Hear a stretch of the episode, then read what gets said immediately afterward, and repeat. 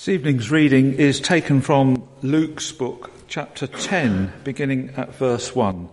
And this is following on from the reading this morning, where, and this is Jesus sending out 72 messengers. After this, the Lord appointed 72 others and sent them two by two ahead of him to every town and place where he was about to go.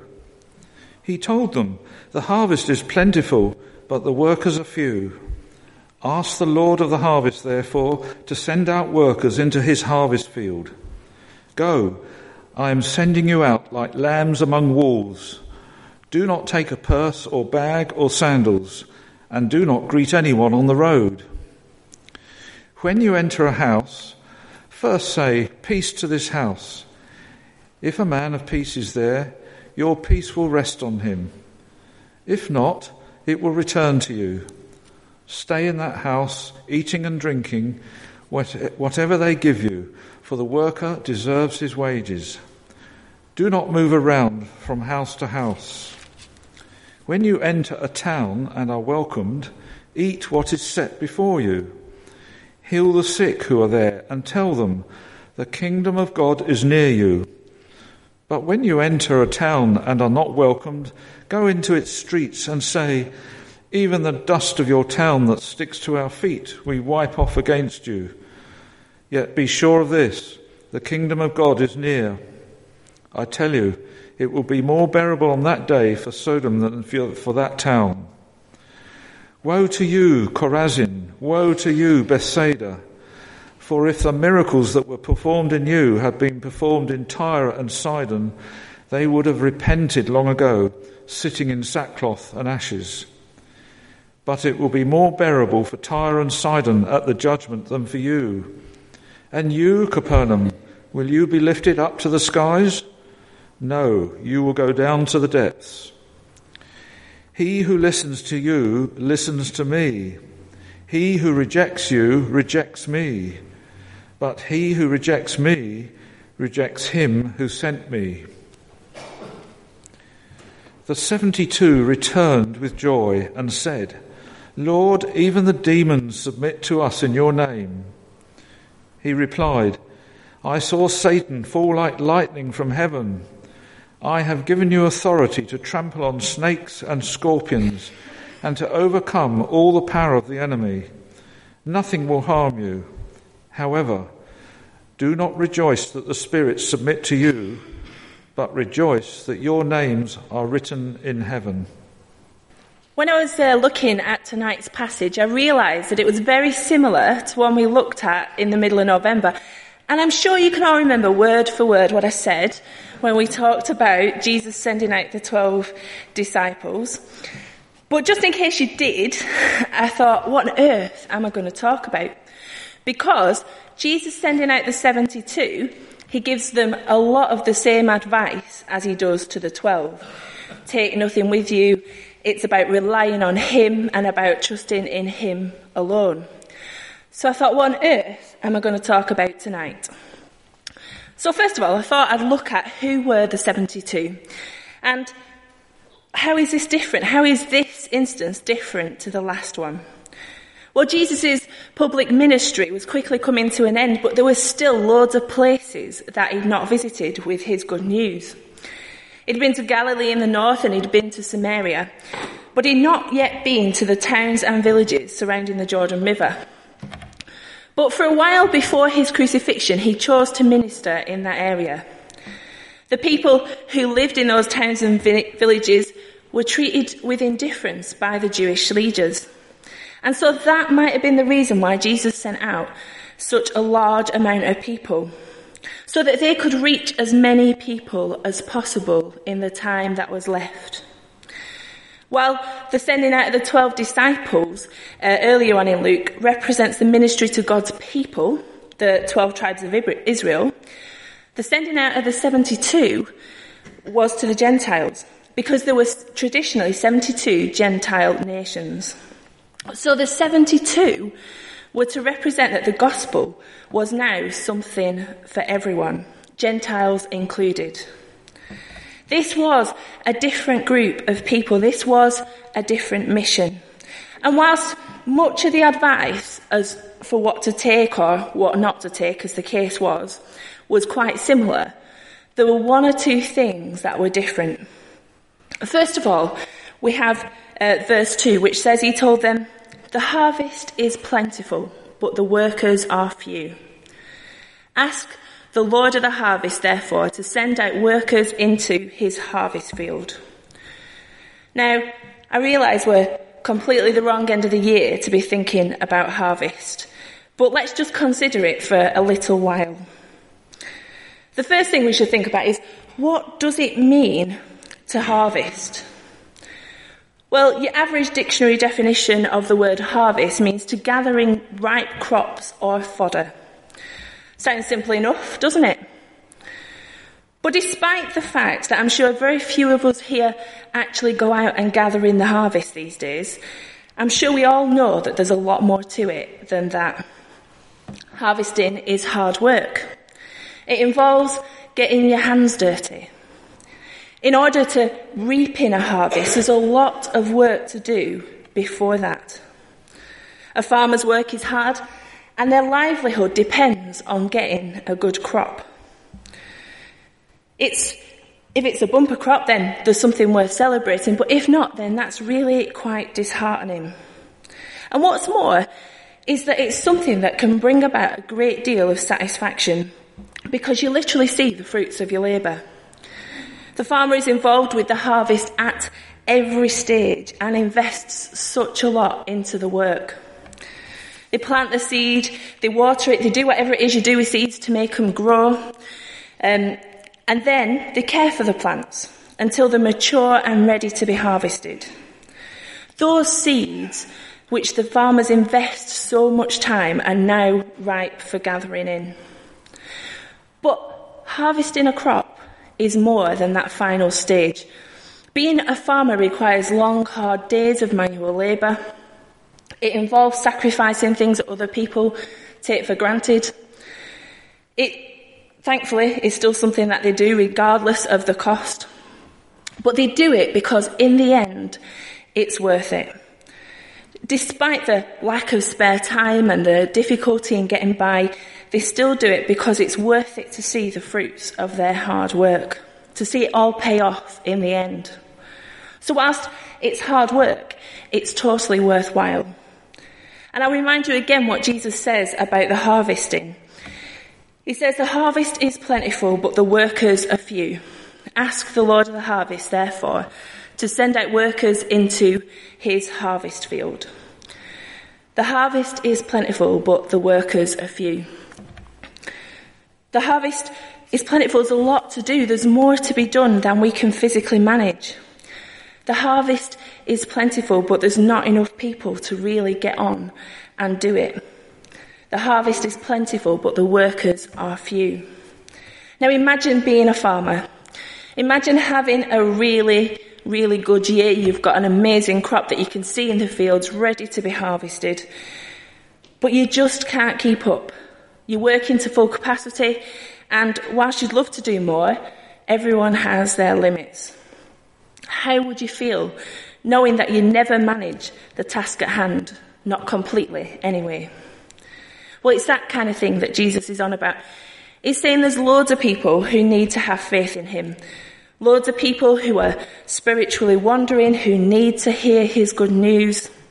People who are looking for hope in a hopeless world and it's our job to reach them. He tells us that the harvest is plentiful. There are loads of people who don't know him personally. There, there are people who haven't chosen to commit their lives to following him. And we know that's true because we might work with them. They might be our neighbours. They might be part of our own family. They might be some of our best friends. But we all know people who are looking for hope, and that's where we come in. It's our job to offer it to them. It's up to us to share our faith. We talked a lot about this kind of thing in recent months. We talked about how we share our, our, ordinary everyday lives with others in such a way that they see the difference our faith makes to us and want to know more. But we need to always, always remember that. Because so often we shy away from our faith, uh, from sharing our faith with other people, when actually it might be one of the most important things we do that day. It takes guts, it's scary, and sometimes it's really difficult, but it's something that we need to do through words and actions.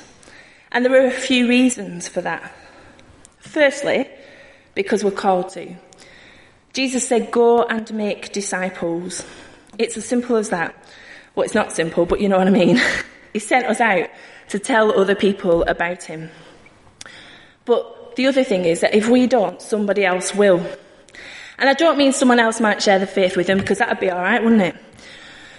But someone else might share something else with them that might, they might think is the temporary fix to what they're looking for. There'll be other things offer false hope, other solutions that people look for that in the end actually will leave people empty. That's things that are offered to people that are just nothing compared to the hope that we have. Now let me explain a little bit by telling you a story about something that happened to me one day when I was at uni in Glasgow. Now I apologise if you have heard this story, I know one or two of you might have done.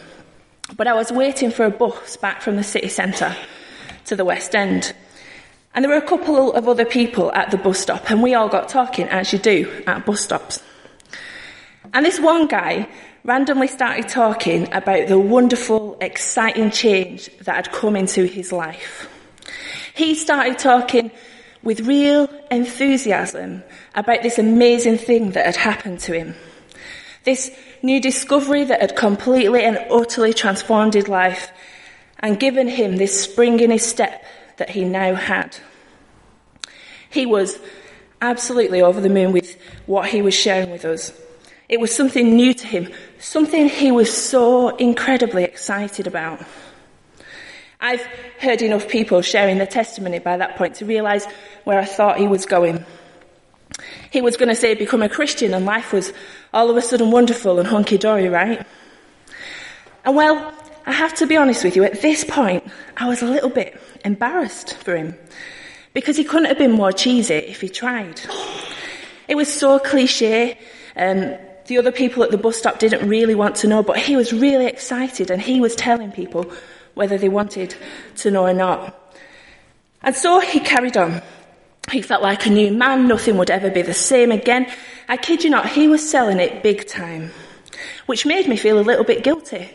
Because I'd, whilst I thought the way he was saying things was a little bit, you know, cliche, at least he was doing something. At least he was sharing his faith when I wasn't.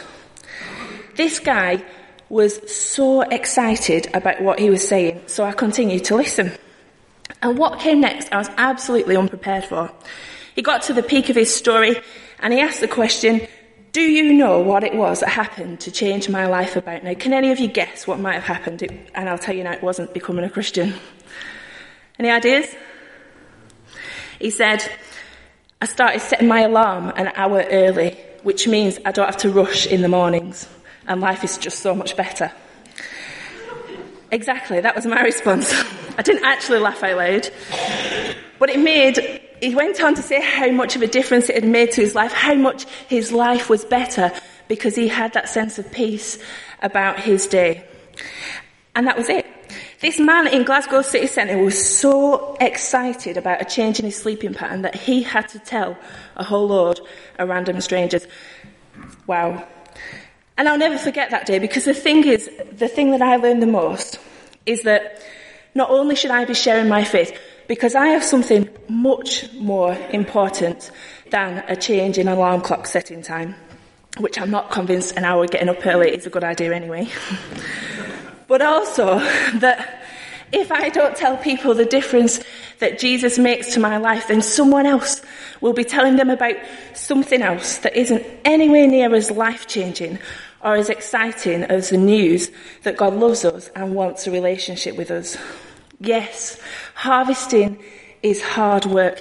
Yes, it takes courage, but the harvest is there. And it's our job to go out and bring it in. And I've said it so many times before, it doesn't have to be scary. We don't have to stand at bus stops and talk to strangers. We can do it in lots of different ways. And the thing with harvesting is this there are many stages in the harvesting process. There are many stages from planting the seed to watering it to helping it grow and then bringing in that final harvest. And it's our job to sow the seed. It's God who will make it grow. The parable of the seed growing secretly helps us understand that. Mark 4 26 says, This is what the kingdom of God is like. A man scatters seed on the ground night and day, whether he sleeps or gets up. The seed sprouts and grows, though he does not know how. All by itself, the soil produces grain. First the stalk, then the head, then the full kernel in the head. As soon as the grape is, uh, grain is ripe, he puts a sickle to it because the harvest has come.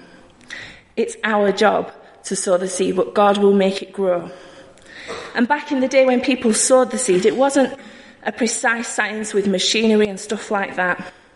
A farmer would go out and scatter seed. Some would fall on good soil, some would fall on rocky ground, some would wither up and die. You've all heard the parable. The farmer knew it wouldn't all grow, but he sowed the seed anyway. I love the idea of a reckless sower. Someone who's generously sowing the seed and trusting that it's going to grow. Not being overwhelmed by the difficulties that might happen and the things that might go wrong, but instead just sowing the seed anywhere and everywhere. We can't make someone put their faith in Jesus, but we can help them understand him a bit more. So that's the first difference in this account to the other one. It's about the harvest. Jesus talking about the harvest and it's our job to participate in that process. But then we move on to verse 3. Don't worry, I'm not going to go through the whole 20 verses like that. But the next bit of advice is go, I am sending you out like lamb among, lambs among wolves. The first bit there, go, I'm sending you out. Jesus is the one who said that. He was sending them out to do the work in which they had to be to pray in order to be able to have the, the workers to tackle it. After telling them in verse 2 that they must ask the Lord for workers, then he tells them that it's actually them that's got to do it. And then by way of encouragement, he tells them he's sending them out like lambs among wolves. Lambs among wolves, that's not a cheery thought. Think about it this way. What chance do sheep have among wolves?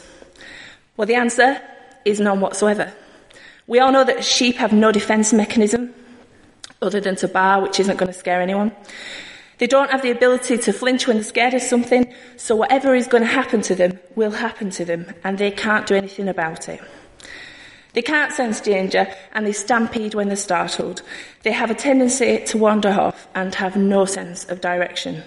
They're pretty much the easiest targets ever on a hillside. So what chance do sheep have among wolves? None whatsoever. Jesus was describing his followers as sheep among wolves. So, what is it about the wolf that we fear?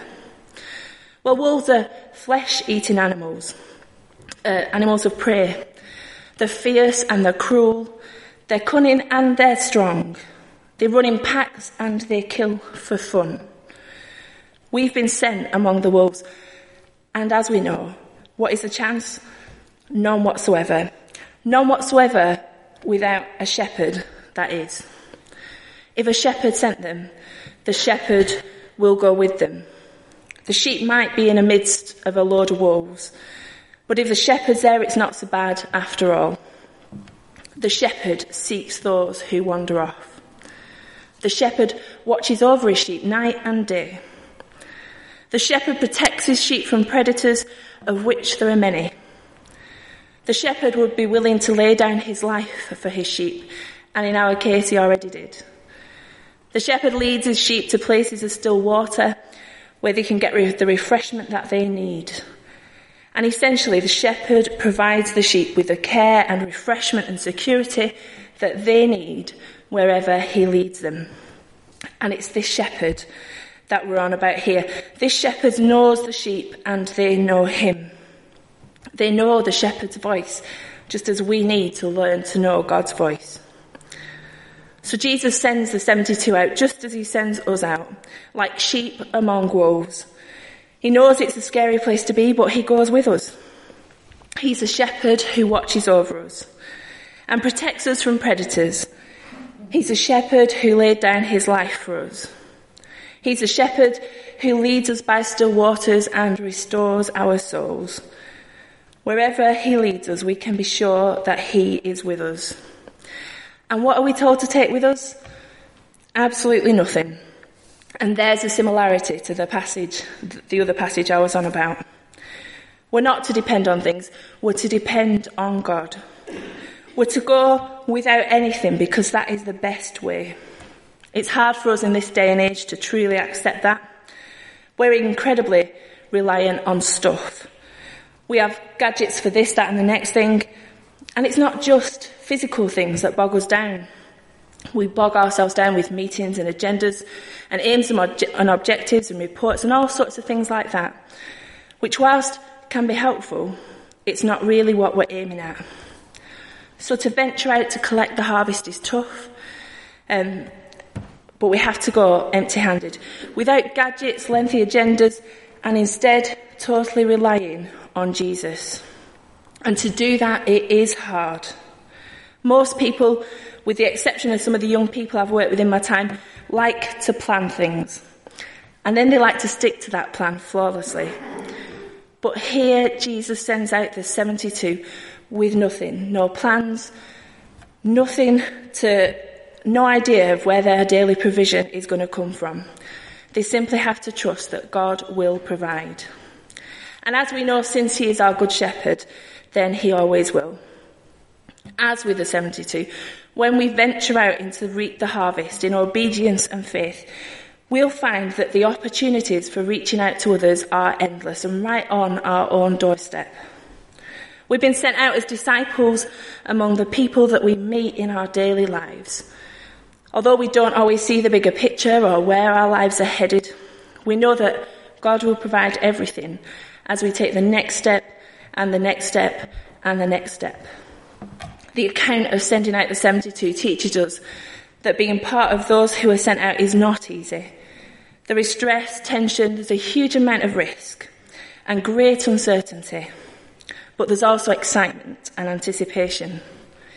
Part of the excitement is that there's an adventure and we don't know how things will end. We don't know where the journey will lead or how things will turn out. But you and I are called to be part of the mission to share God's good news, the news of His kingdom with others. God has chosen to send us out and He's promised to go with us in the risky business of sharing our faith. We're privileged to be part of God's way of turning the whole world upside down. I want to finish by just telling you something that a guy called Donald Dewing um, said about taking risks. He said, To laugh is to risk appearing the fool. To weep is to risk appearing, weep is to risk appearing sentimental. To reach out to another is to risk involvement. To expose feelings is to risk our true self. To place your ideas and your dreams before the crowd is to risk loss. To love is to risk not being loved in return. To live is to risk dying. To hope is to risk despair. To try it all is to risk failure. But to risk we must because the greatest hazard in life is to risk nothing. The man, the woman who risks nothing, does nothing, has nothing, is nothing. So the challenge is let's risk together. Let's risk sharing our faith with the people that we meet day by day. The people that we meet at the bus stop, the people we meet at work, the people in our families. And let's take nothing with us as we go, nothing apart from faith in Jesus, which incidentally is all that we need. Let's pray together.